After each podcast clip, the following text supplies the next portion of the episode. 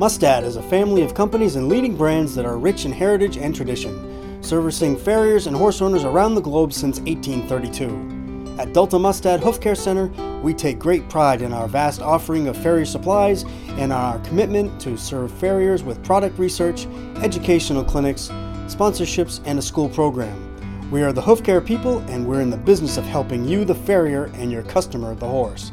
Visit us at mustad.com to learn more about Mustad products and locate a supplier near you.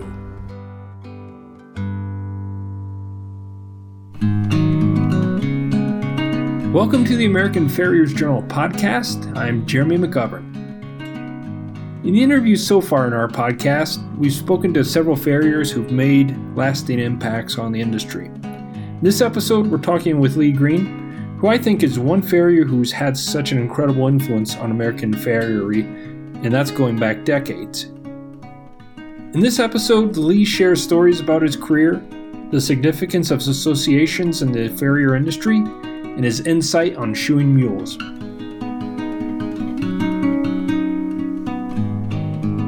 Well, I grew up in a little town in central Utah, a place called Nephi. That's N E P H I and uh, we always had horses. And so it was right from the very beginning. My dad always shod horses, and I always liked being with my dad. And so when I was big enough to hand him tools, that's what I did, and I never been away from it. When did you eventually make your way to California?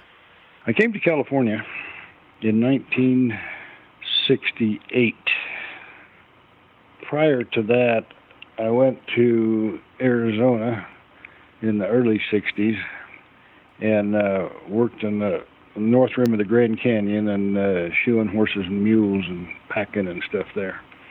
And I was there for several seasons and, and then eventually got to California in 68. Yeah, let's go back to Arizona. Um, you know, a lot of people know you from from working with mules. Some of the articles you've you've written for American Farriers Journal, and and until your son took away the title at Mule Days, that uh, you, you drove the quickest nails into the shoes. Mm-hmm. Was it was it Arizona where you first got your interest in mules? Almost.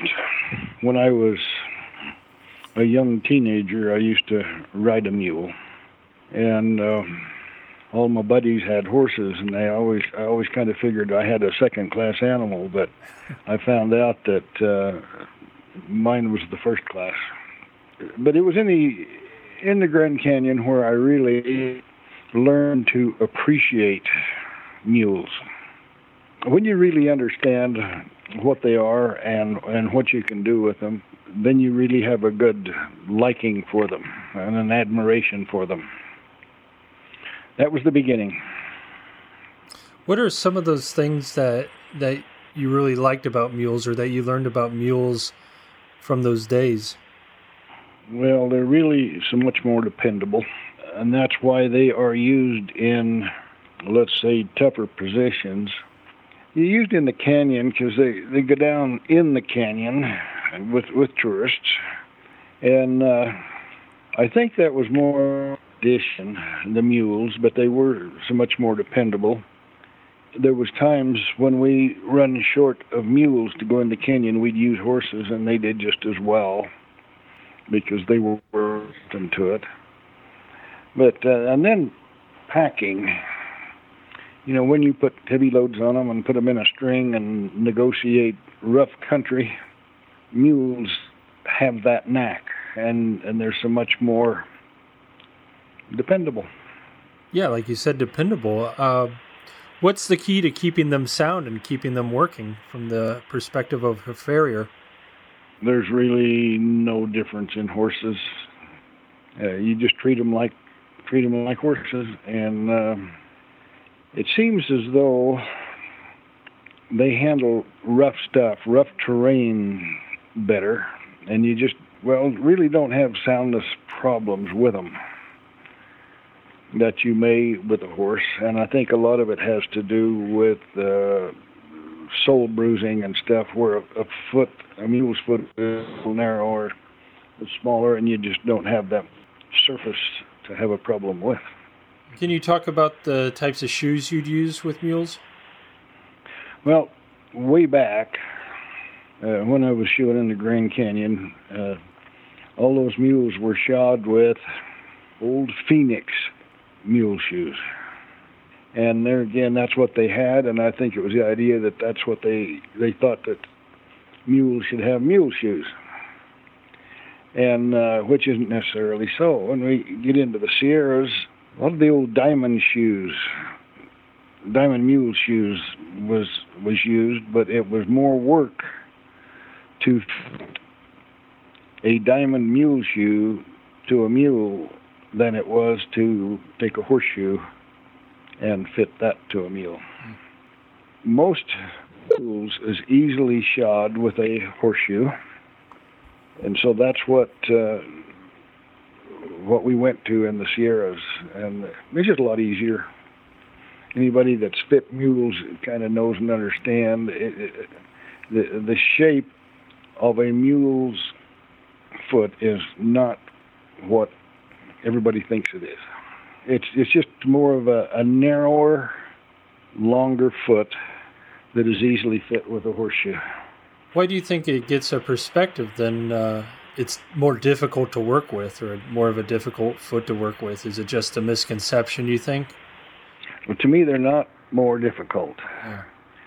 Now, see, if you're shoeing a horse, you fit that foot as as a shoe is supposed to fit. You fit the foot. When you shoe a mule, you fit the foot. mm-hmm.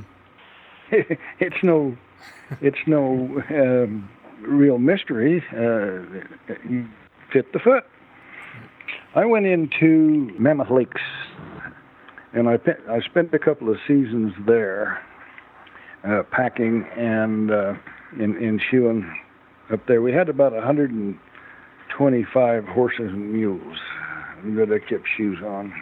And uh, man, up there in that high country, the pack station was at 7,500 feet, and a lot of times we go up from there.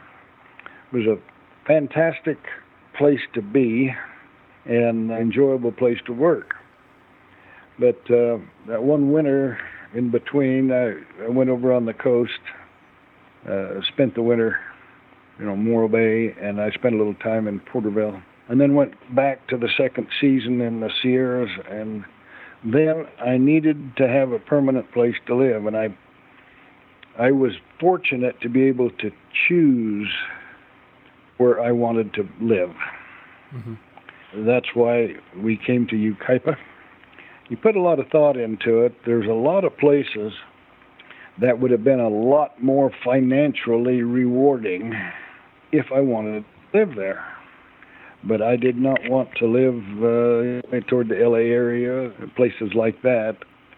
And I knew that the schools in Yucaipa was real good, and that I raised my three kids, and they went to the Yucaipa High School, Yucaipa schools, and so it was a trade-off how do I say it? This is kind of blue collar country. It isn't big money places, and there was when I came here, there really wasn't any places to work. It wasn't good stables. Uh, people didn't have uh, big dollar horses and stuff here. But that's what I chose because this is where I wanted to live, and I have been here since 1969. Yeah, it's like you said. There's a trade-off. I think you're in a more forward thinking than perhaps some others could be. Uh, and it was important for you to put family first. Uh, but tell us a little bit about your practice that you had during that time. Let me say that yes, I did put family first. And I did not want to be in a place where I had to fight traffic, you know, be on a freeway. Uh, I didn't want to drive uh, long distances. And uh, so it, it's this area has has worked fine. But uh, when I came here, the area is full of western horses, quarter horses. There were uh, big thoroughbred ranches close by. The horse shows was mostly quarter horses. And then a lot of stuff involved into the, the jumping horses. But I really made my living for many years doing the English style horses. You know the uh, you know the, the the jumping horses and English stuff, and uh, that's what I really enjoyed doing as far as uh, you know making a living. There were plenty of I kind of hate to use the term, but backyard horses here, but they were some of the finest horses and finest customers that I'd ever had. But uh, it was the uh, the English horses where I made my living. Yeah. I know there will be some young people listening, people who are starting to establish or, or haven't quite established a business yet.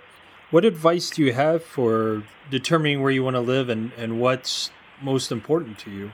Well, most will live where they have some kind of a connection. And so what they really need to do is do what the work is there. You know, if you're if you're in cowboy country like I grew up, you'll shoe, you know, your your western style horses. If you grow up in North Carolina, you'd probably be doing some walking horses and uh get up into Virginia, probably saddlebreds and uh, get over into well, Illinois, Indiana, then the harness horses. But few people, I think, has the opportunity to choose where they want to live and be.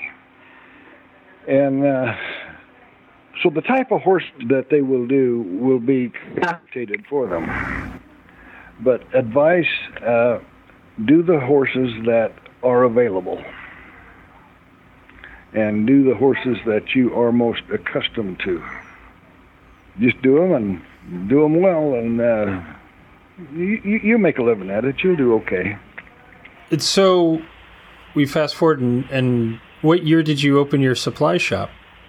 I, I started my supply shop in 1973.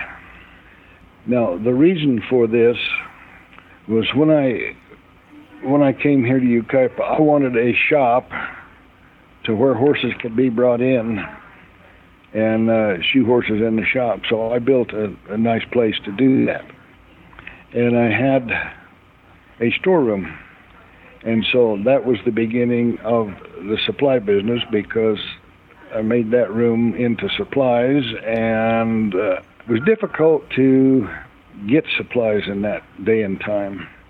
And so I started stocking supplies and shoers and come by and, and stock up and buy their shoes. And it was because of the shop where I shod horses. It was trailer in, and I, I could just stay there and work all the time. And so I just continued with the supplies, and then I grew out of it, and so I had to build another building. You know, in five years, I built another shop, and I made that work for another 21 years, and then I built this uh, other shop, which right now I have about 20,000 square feet of uh, space for the supply business. Yeah, and uh, I know a lot of people on the West Coast know it, but maybe some of our other listeners don't. You also host, I, I what I've been to, one of the biggest clinics, I think, in horseshoeing uh, every year in, in the winter. Yes, we have a really a major clinic open house. It's always like the second Saturday in January, and uh, we have fed as almost 400 people at the at our clinic. I always get one of our very top clinicians, and uh, it's really a good thing. It's a good time of the year, and uh, I think here in California, in this area, there's uh, it's well attended. There's plenty of uh, people to, plenty of shoers to come and enjoy that. That's my favorite day of the whole year. Going back to opening the supply shop, and I think a lot of people who who weren't around then or weren't shoeing then, we have such a sampling of supplies today, especially horseshoes. Uh, what was it like back then? Well, things were simple then. When I started in the supply business, horses were shod with the Japanese or the Izumi horseshoes. They were readily available. We'd use some diamond shoes, but the price of those was a little, well, actually quite a little bit higher, and so most people used the Izumi shoes. Capewell nails, frost knives, Nicholson rasps. You have some leather pads, some bar stock, coal, and you certainly didn't need much more than that. That was very simple. Well, um, there are so many new things on the market that I never ever dreamed that there could possibly be. I never ever thought that you could take a aluminum egg wedge bar off the shelf. We used to have to make all of that. And uh, here, here in this my shop, I have about 3,500 different kinds and types and styles and manufacturers of horseshoes. Now that's a whole lot different than way back when, well, we had the Izumi and the Diamond. Now most of these shoes are duplicates, but being that the biggest part of what my business is, is I wholesale to other suppliers. And of course, you know, we have a good uh, farrier business, walk-in business. We we ship a lot of stuff to the uh, the farriers, but it's the it's the wholesale business that is the major part of what I do here. Well, you have to have all of those different kinds and types of shoes uh, because they will be ordered sometime, uh, and and when you the, the customers want different things, so you have to have that different kind of stuff. Now, there's certainly a lot more shoes than 3,500, but um, that pretty well does it. That's what we that's what we offer. Look at the kinds of horseshoe nails. Uh, many many types and sizes, and then it gets into uh, the count, whether it's a hundred count box or 250 or 500. And so for each size of nail, well, then you've got three different choices in the boxes. You know, rasps, pads, You've got many different kinds of pads. Now, the Farrier's Pride pads is my pad. That, that's my. Uh, I have those manufactured, and and uh, so the the Farrier's Pride is is really my name, and uh, we have many different kind of pads, and then the tools, uh, many different kinds of aluminum shoes. It uh, it's mind-boggling to see what you have to have for a supply. So, what's your best source for finding out about the new shoes war, or was it always your your customer input that drove what you'd carry, or or how you'd learn about new shoes or new products? Yes, of course. See, I have attended every uh, convention, clinic, seminar uh, that I could possibly get to around the country. So you see all of that. And uh, see, I competed for 23 years. I went to every you know competition, and, and I really enjoyed that. To me, it was just a fantastic social affair. Well, you see all of these things, and then you get all of the um, uh, agents, uh, reps of the different manufacturers, and they want to talk to you and introduce their new shoes. Well, having the horseshoeing experience, I pretty well knew what kind of shoes would sell well, and uh, and then what your customers ask for is is what you what you will stock. So that's uh, once you get into it, and then also you, the advertisements. Now, like see the American Farriers Journal, all you have to do is pay attention to that, and you will see what's on the market. So over the years, you've seen a lot of products come and go when you're looking at products, how do you differentiate between what's going to be a fad and what's going to have lasting power? Well, it's your horseshoeing knowledge, your horseshoeing experience. Now, there's many of them right off the bat you know is not going to make it. There is some that say, wow, that's nice. I wish I'd have thought of that. But then also, there's many that I thought would be do good, and I got fooled. And uh, so you just have to have to try and see what the farrier wants to use. You had mentioned uh, competition. I think a lot of people would also, when they think of Lee Green, they think of the AFA. Tell us about your history with the AFA. Well, okay. Way back in the early 70s, I saw in a magazine, might have been the Western Horseman, a little small ad that said something about uh, the American Farrier Association. Just a little, little small classified, and I didn't pay much attention to it because I didn't know really what it was. Back at that time, we just didn't have associations, and we didn't know how to get together. But uh, I joined the American Farrier Association in 1977. My number, AFA number, is 335. And there's only about 25 numbers smaller than mine. So that's, you know, a lot of longevity. But uh, once I went to uh, the convention, I, I realized how beneficial it was to have it to where shoers could get together and exchange ideas and have lectures and demonstrations and contests. And I really saw how valuable that was.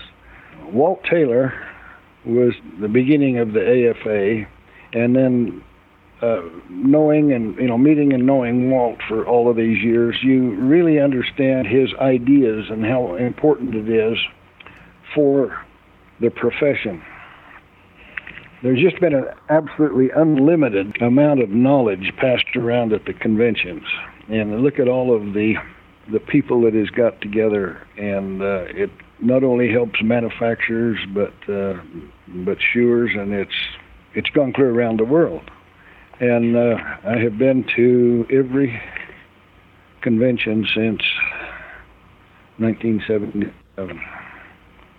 Can you talk about that a little bit? Uh, I, I, it seems that you know before Walt started the AFA, it didn't matter if you lived in Yucaipa or somewhere on the East Coast or somewhere else. Is it was pretty rare for farriers to get together uh, and share knowledge. What was it like in your area? Is that was that pretty accurate about not really? Oh yeah, exactly.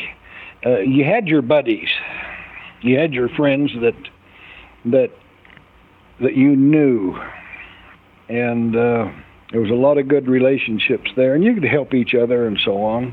But uh, when you go to uh, go from Yucaipa to a clinic in Raleigh, North Carolina, or something like that, when you come home, if you have paid attention, you have learned something.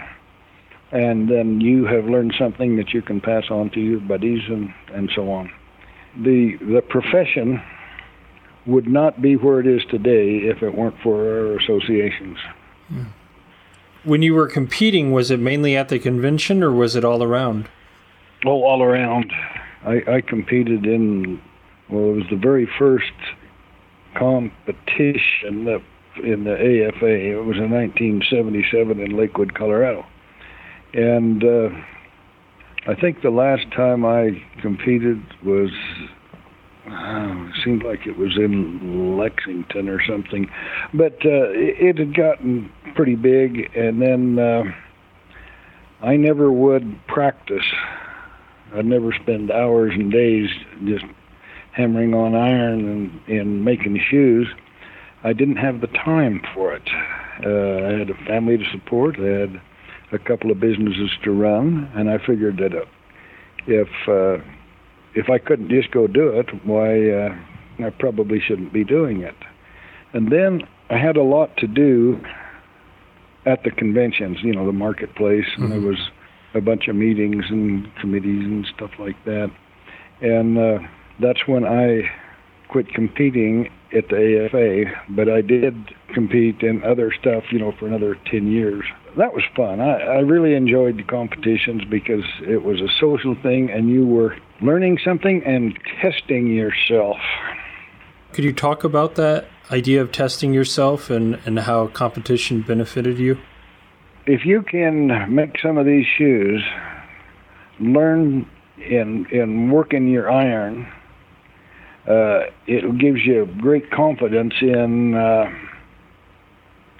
in what you knew when you need to shoe horses.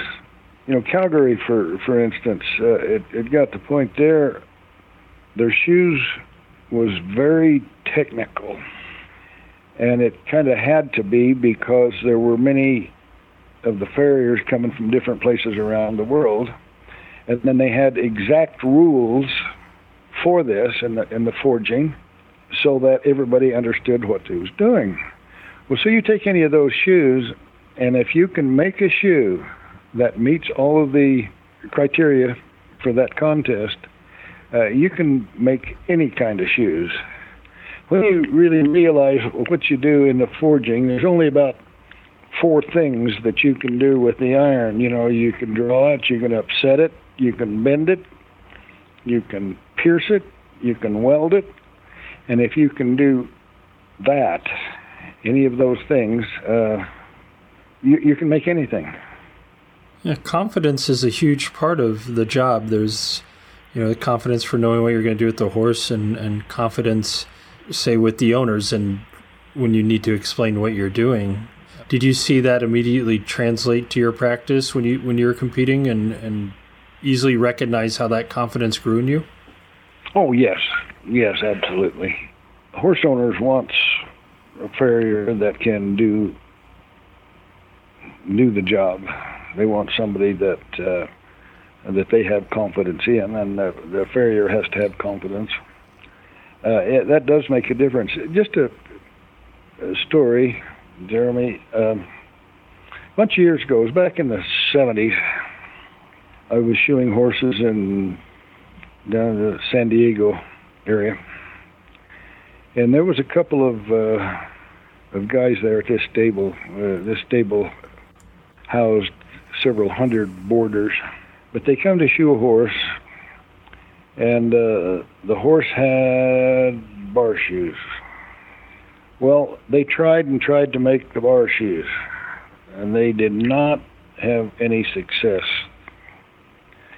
And uh, so I told them, I said, guys, you know, two weeks ago we had a clinic. I don't remember exactly where it was, down there on the coast in um, there in California and that really dealt with making making and, and shaping and forging and welding bar shoes. And they said, "Well, yeah, we we knew about it, but uh, we needed to go shoe these other horses and make some money." Well, uh, they couldn't make the bar shoes, and uh, they ended up going the old shoe pile and pulling out the old shoes that they'd pulled off and put them back on the horse. They'd have been a lot better off if they had attended that clinic and learned how to do that. And uh, I could have made the shoes for them, but I thought, well, that's not getting them out of their problem. Uh, they need to attend some clinics and, and learn some techniques. And uh, of course, I don't know as I ever went back to that stable, but uh, I never saw the guys again. I don't know how they got along. So, you know, through through competition, through associating with the other farriers, you, you grew confidence. You were able to build your skill set. What were other ways that that you found were beneficial to to your growth as a farrier? I think one of the big things is doing being a clinician and doing clinics. I started doing that, doing clinics in uh, 1973. And back at that time, uh, it seems like everything was in quite a learning stage. And I was always willing to to stand up and talk and show about what I knew. And so uh, I started the clinics in 1973, and the the last clinics that I did before I says no more. I'm done with that. I I don't have the the stamina it takes to do that anymore. Was in 2013. And so I was fortunate enough to go all over the country you know, United States and Canada, uh, next in you know around the world, uh, South America, uh, Africa, Europe, uh, Japan, and you'd learn an awful lot when you're doing that. You know, some repetition with it, some you know practice with it, and uh, and realize that you are doing a lot of good for other younger farriers coming along. That's something that really adds to your your abilities. Yeah. What were some of the things that you picked up uh, over the years by doing clinics? Oh gosh, that's probably most of what I ever knew. Any time that you were able to watch the judges and get judges' opinions, you know, either over where horses would have been shod or the forging or stuff like that, and looking at looking at the horses that shod and seeing the differences in them. All you have to do is remember that and say, I am going to incorporate that into my practice. The same thing with the forging. You look at the the shoes. Usually have an opportunity to see the shoes when uh, you know after they're judged, and look at them, and you'll see why there's winners and some that's yet to be winners. You just think, well, I wished I'd have done it that way. Now I, I'm going to do this next time, and so on. Anytime that you have an opportunity to listen to a clinician, watch a clinician work, and uh, really pay attention to what is being taught. Uh, I think with with that is so much of what I just incorporated to what I what I did. Made me a better shoer every time I went to.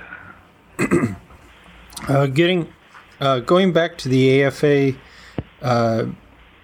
you know you mentioned all that you're involved with, but you you also help uh, bring the Japanese shoers over uh, from from the school. And uh, can you talk about the relationship you've built over the years with uh, uh, Japan? Yeah, I'm particularly proud of that, Jeremy. Um, in about '92, they came to me and asked if I would go to Japan and uh, do some clinics and stuff there. Um, prior to that, they had had uh, some different farriers come here and compete in our convention. Well, you got a language problem, and uh, I'd see these guys compete, and uh, nobody talked to them. I wasn't even sure that they knew what the rules was. Uh, they'd come here and get some equipment, and it'd be something that somebody had out in their truck that wasn't used anymore. Some pretty ratty anvil benches and and forges and stuff like that. And, and I was as guilty as everybody else because I didn't jump in and talk with them and and uh, you know associate with them and ask them anything if there's anything that uh, they needed or anything we could do. Well, they asked me to go there to help them. And uh, it, both the forging and the shoeing. And so the the first time I went, I was gone for a couple of weeks. I did for different clinics around Japan. Now I'll tell you, there's some good shoers there. I, I was very amazed at uh, uh, at their abilities. Uh, they're they're not in any way second class. But uh, and then they asked me to come back two years later. And in all, I went to Japan four times throughout the 90s. But after that first time, I realized some of the problems that they had when they'd come to the convention, and that was equipment and, and so on. And so I told them, I will furnish you your equipment to compete.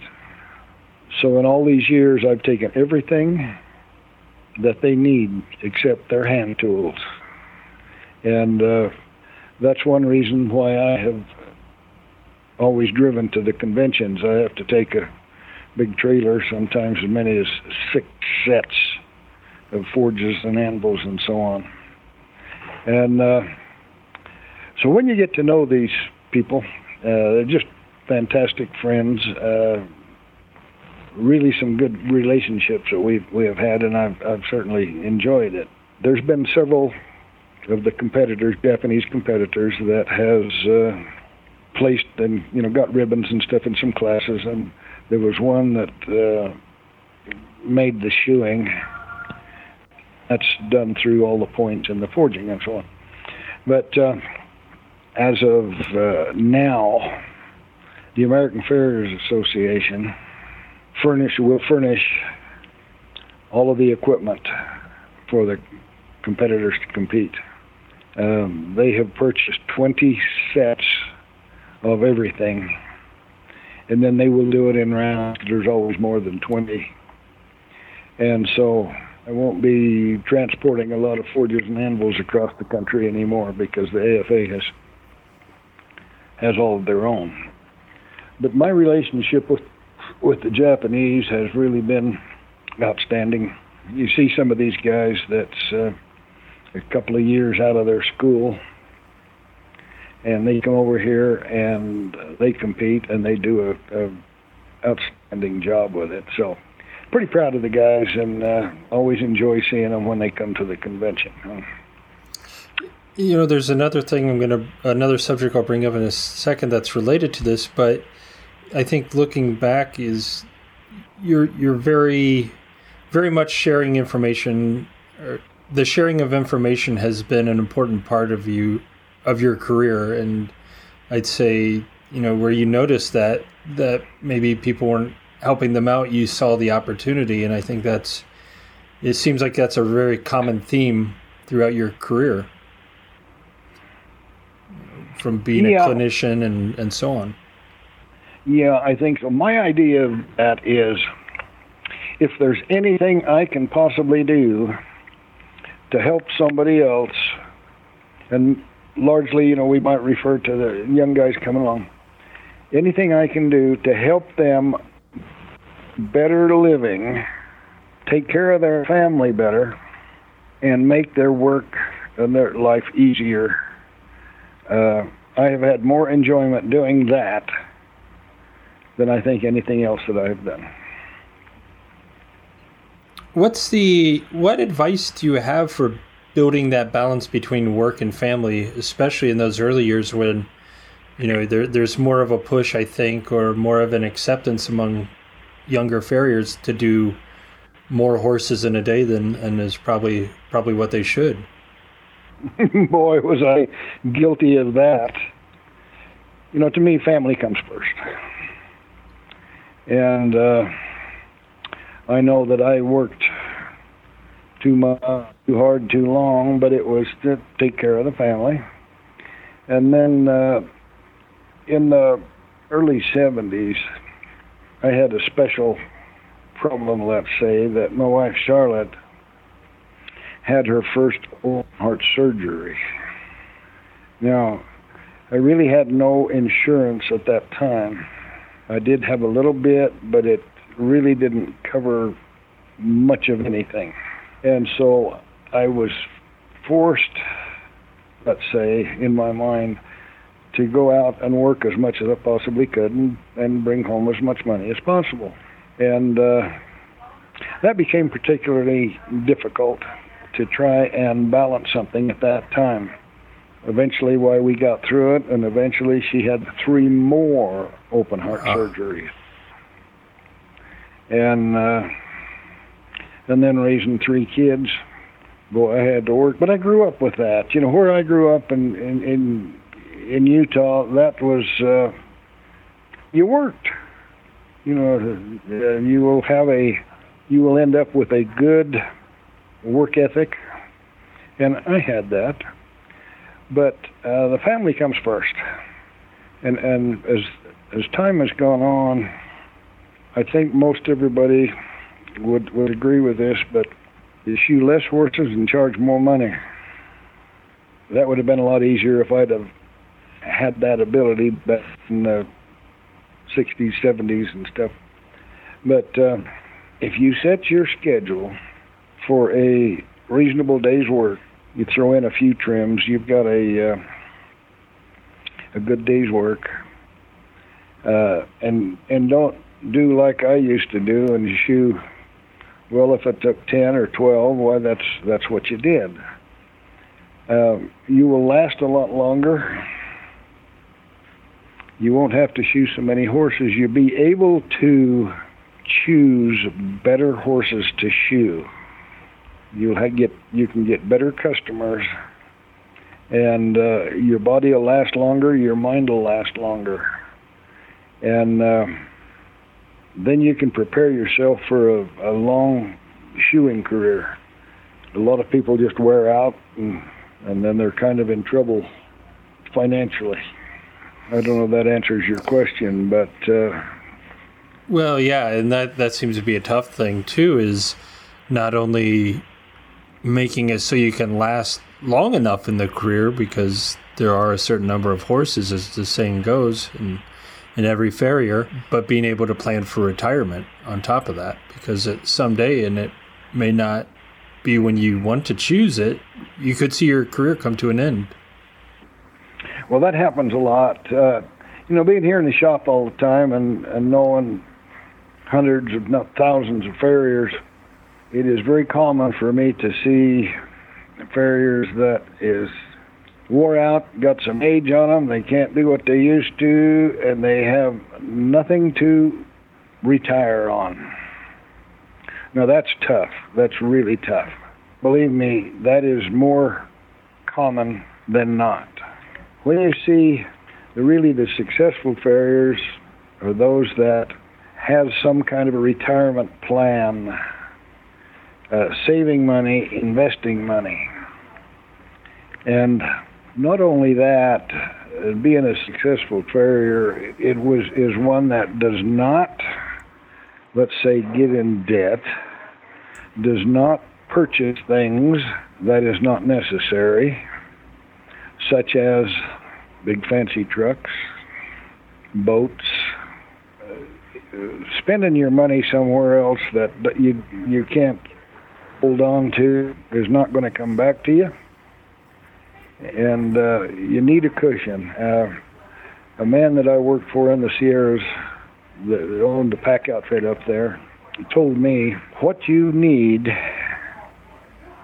everybody needs is a year's income in savings all the time and so not only it's it's a discipline of saving, but also if you get hurt or something like that, you have a year's income there. And uh, it took me quite a while before I was able to do that. But uh, it's mighty comforting when you have some savings and not overspend you don't need a truck every couple of years, you know. Yeah, I think uh, too. Like you said, it's tough to build that discipline, but once that discipline becomes a habit, it becomes, I guess, second nature, and uh, will carry you through uh, through the rest of your career. Yes, absolutely. Uh, no matter what you're doing, remember back when that kind of depression hit us many people had overspent, over um, extended themselves, and especially in the in the housing market, vehicles and stuff like that. They were in debt, and uh, things changed, and uh, many people got hurt pretty seriously with it. In dealing with uh, you know with customers and and them talking about horse owners, where they you know their customers are shoeing the horses well, customers couldn't afford those horses, and uh, so it kind of put everybody in trouble.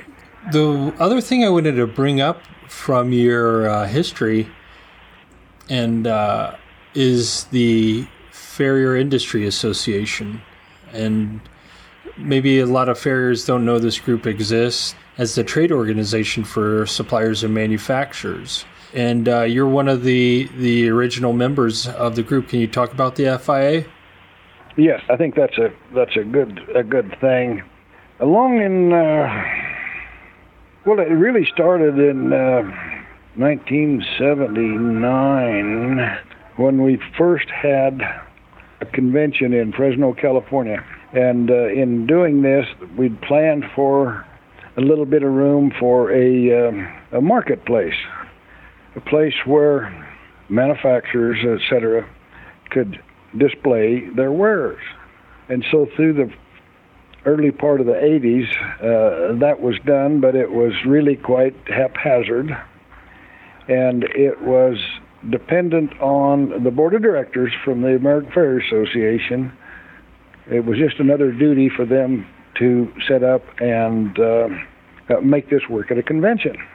And with the help of some of our veterans, uh, Scott Colson, Bob Shantz, a number of them had, had talked and about uh, we need to form an a group that can handle this themselves, have their own in-house thing, and take all of this extra work from the board of directors of the American Farrier Association. And so in 1986 in Jackson, Mississippi, we all got together and uh, had meeting talking about pro and con and so on. Well, that is when the farriers industry was uh, started, and it was uh, largely with the help of uh, Scott Colson from Jackson, Mississippi. But uh, so it is an association that works together to put together the marketplace, and so it's pretty well uh, orchestrated. And uh, how do I say it? Still, the the AFA is uh, is the father of it but uh, so anybody can uh, come to the convention and and have a marketplace table, and but most most are members. Members is what keeps it going, and uh, that's one of the biggest uh, draws, one of the biggest attractions at a at a convention. The the camaraderie and the membership of it. Oh gosh, yes. And then if you want to see something new, if you want to see a new product or a product that you want to learn more about, you can go to the marketplace and there will be somebody there at their table that can help you with it. Talk about their products, tell you how to use things, and, and so on. And so it's uh, a fantastic educational experience at a convention on the other side of that, you know, as somebody sitting on the other side of that that table, do you find it beneficial getting feedback from customers? You're always looking for the feedback. A, a good, let's let's say, a good salesman listens more than he talks, and uh, so you're always listening to other people's ideas, opinions, experiences. That's part of your big benefits from attending or, or being at the marketplace. What's the sort of feedback that you you want to get from your your customers? Well, you will listen to especially any negative comments about a particular product. Now, you'll always get that, but when it's in abundance, well, it makes you think just a little bit. What can I do to make my product better? And then also in marketing, how can I market my product better? And then also when you get those that, uh, how do I say it, really likes your product and, and gives you information how it, it's done better for them, you know, where they've got the, the most use or best uh, out of their, your products. Okay. Well, I think that's all that I have, Lee. I, I kept you on. You you've done good with uh, uh, uh, making some notes so we can talk about. But the, uh, let me just throw in some stuff. Yeah. Um, I I started shoeing horses when I was 13 years old, and uh, I had heated shoes, And I told Dad, I need shoes on that horse. And he says, Well, who's going to ride it? And I says, Well, I am. He says, Well, then you should. I said 13. That's not true. It was 11. 11 years old. It was 13 when my son Porter started shoeing. He set out all his equipment and left me. Left me all alone to shoe that horse. It was about the simplest horse you could possibly shoe. Its feet was wore down. It had the, just a good classic shape feet. It was gentle, and uh, he left me just so that I work out myself and I didn't have somebody looking over my shoulder. And it took me a number of years to realize the value in in him just leaving me alone. But uh, I shod my own horses and and dad's horses and stuff till I was about 15. And then dad would sh- send me out to shoe with horses. But a big part of that is I started shoeing horses because I wanted to eat. times was tough and times was hard at that time. To shoe a horse, my gosh, you know that was that was a, a pretty good benefit, and uh, I uh, enjoyed that, and I've never never quit. You know, in a few years, I went into the Grand Canyon and and shot there, and uh, you know, and then the, that's been my life. That's been my whole thing. I I quit shoeing. It's hard to you know kind of pinpoint, but basically I shot horses for about 55 years, and uh, and then my my shop here kind of pushed me out of. it. I had just too much here to do at the shop, and uh, then when you have employees and and uh, staff, you kind of need to be around to uh, help them. And then uh, I was kind of wearing out at that time, and and so I I quit shoeing, and uh, I've been able to do all kinds of horses. About the only horses that I really didn't have much experience with is harness horses and uh, breds. You know, I've done everything else. It's been a very rewarding, extremely rewarding career. Uh, I have been able to do it my way, and uh, I've seen the world because of it. And if you really put your heart into what you're doing for a living, why uh, it'll work out very uh, successful for you. Several weeks ago, now my son Porter, most everybody knows Porter. He has never done anything in his life except shoe horses. He's never had any other kind of uh, occupation, and uh, awful handy boy. I always had him with me when when he was just little, like I did with my dad, and just big enough to hand me tools and keep me company. But uh, they needed him to go into the uh, into the Sierras and shoe a bunch of horses and mules to to get this uh, season started. And uh, he was very limited with time because he had to be back here to make other commitments. So in less than two days, he did 41 head, which is kind of unmerciful. But he did he did 41 head, and when he was really uh, beat and tired and so on, I said to him uh, something like, "Have you have you ever been sorry that you took up this uh, this profession, knowing how he was hurt, hurting and tired and and frustrated?" And he said, Well, yes, I have been kind of questioning why I did this. And then he, big smile, he says, But not for very long. and uh, so he's had a had a very good uh, uh, life at shoeing horses and had the experience to do all kinds, just like you know we always did when we was working together. Uh, let's see, what else would I uh, would I talk about? Uh, I have to imagine, you know, you have a lot of proud accomplishments, but but seeing your son shoe and and be successful at it and following your steps, and, and also uh, beating your record at the Mule Days, That that's got to rank way up there at the top, I'd imagine. Oh yes, with, without a doubt. Uh, Porter is very handy.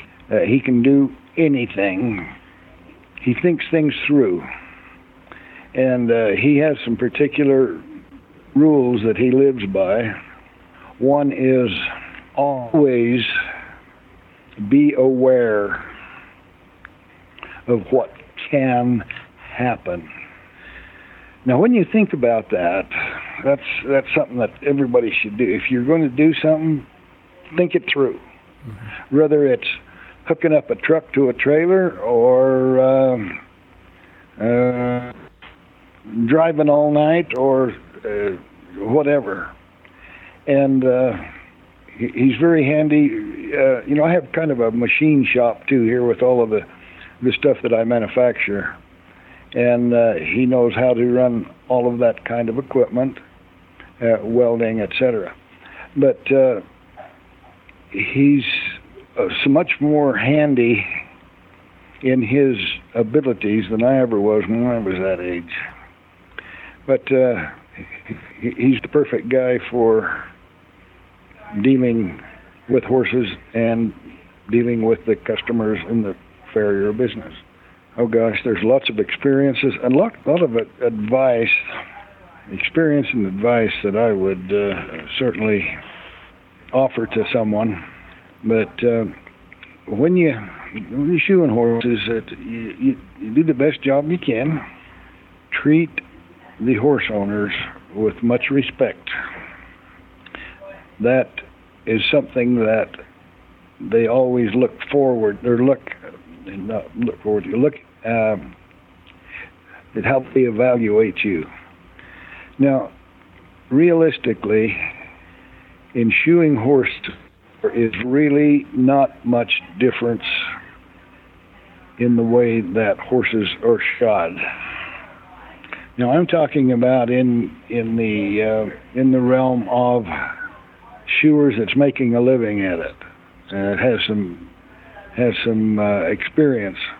Not much difference in the way horses are shod, but the reason that some are more uh, um, reason that some are more successful has to do with their ability to deal with the customers. And um, that's why they may charge more money, they may be more popular, uh, you know, have, have a lot more work, is because they are better salesmen. And if, if you keep that in mind, it, it'll certainly help your shoeing business. Does that make sense? Yeah, and does it go back to what you said before about working the booth at a trade show. Uh, being a good salesman is uh, how much of being a good salesman as a farrier is is being the better listener than the talker. Absolutely correct. Absolutely. And uh, I get a lot of calls here in my office, and uh, horse owners calling and wanting to know where they can get a horseshoer and how they complain about the last one. They didn't like this one because of such and such and it is almost never that they complain about the work that is done on the horse. It has some type of a personality conflict. I remember one one lady complained about one farrier because he wouldn't look me in the eye. you know, now that's a, quite a way to choose a farrier. I'd like to thank Lee for giving us his time, and I'd also like to thank Delta Mustad Hoof Care Center for sponsoring this podcast. If you have any questions or comments on this episode, please post them on the podcast page at americanfarriers.com slash podcast. Until next time, thanks for listening.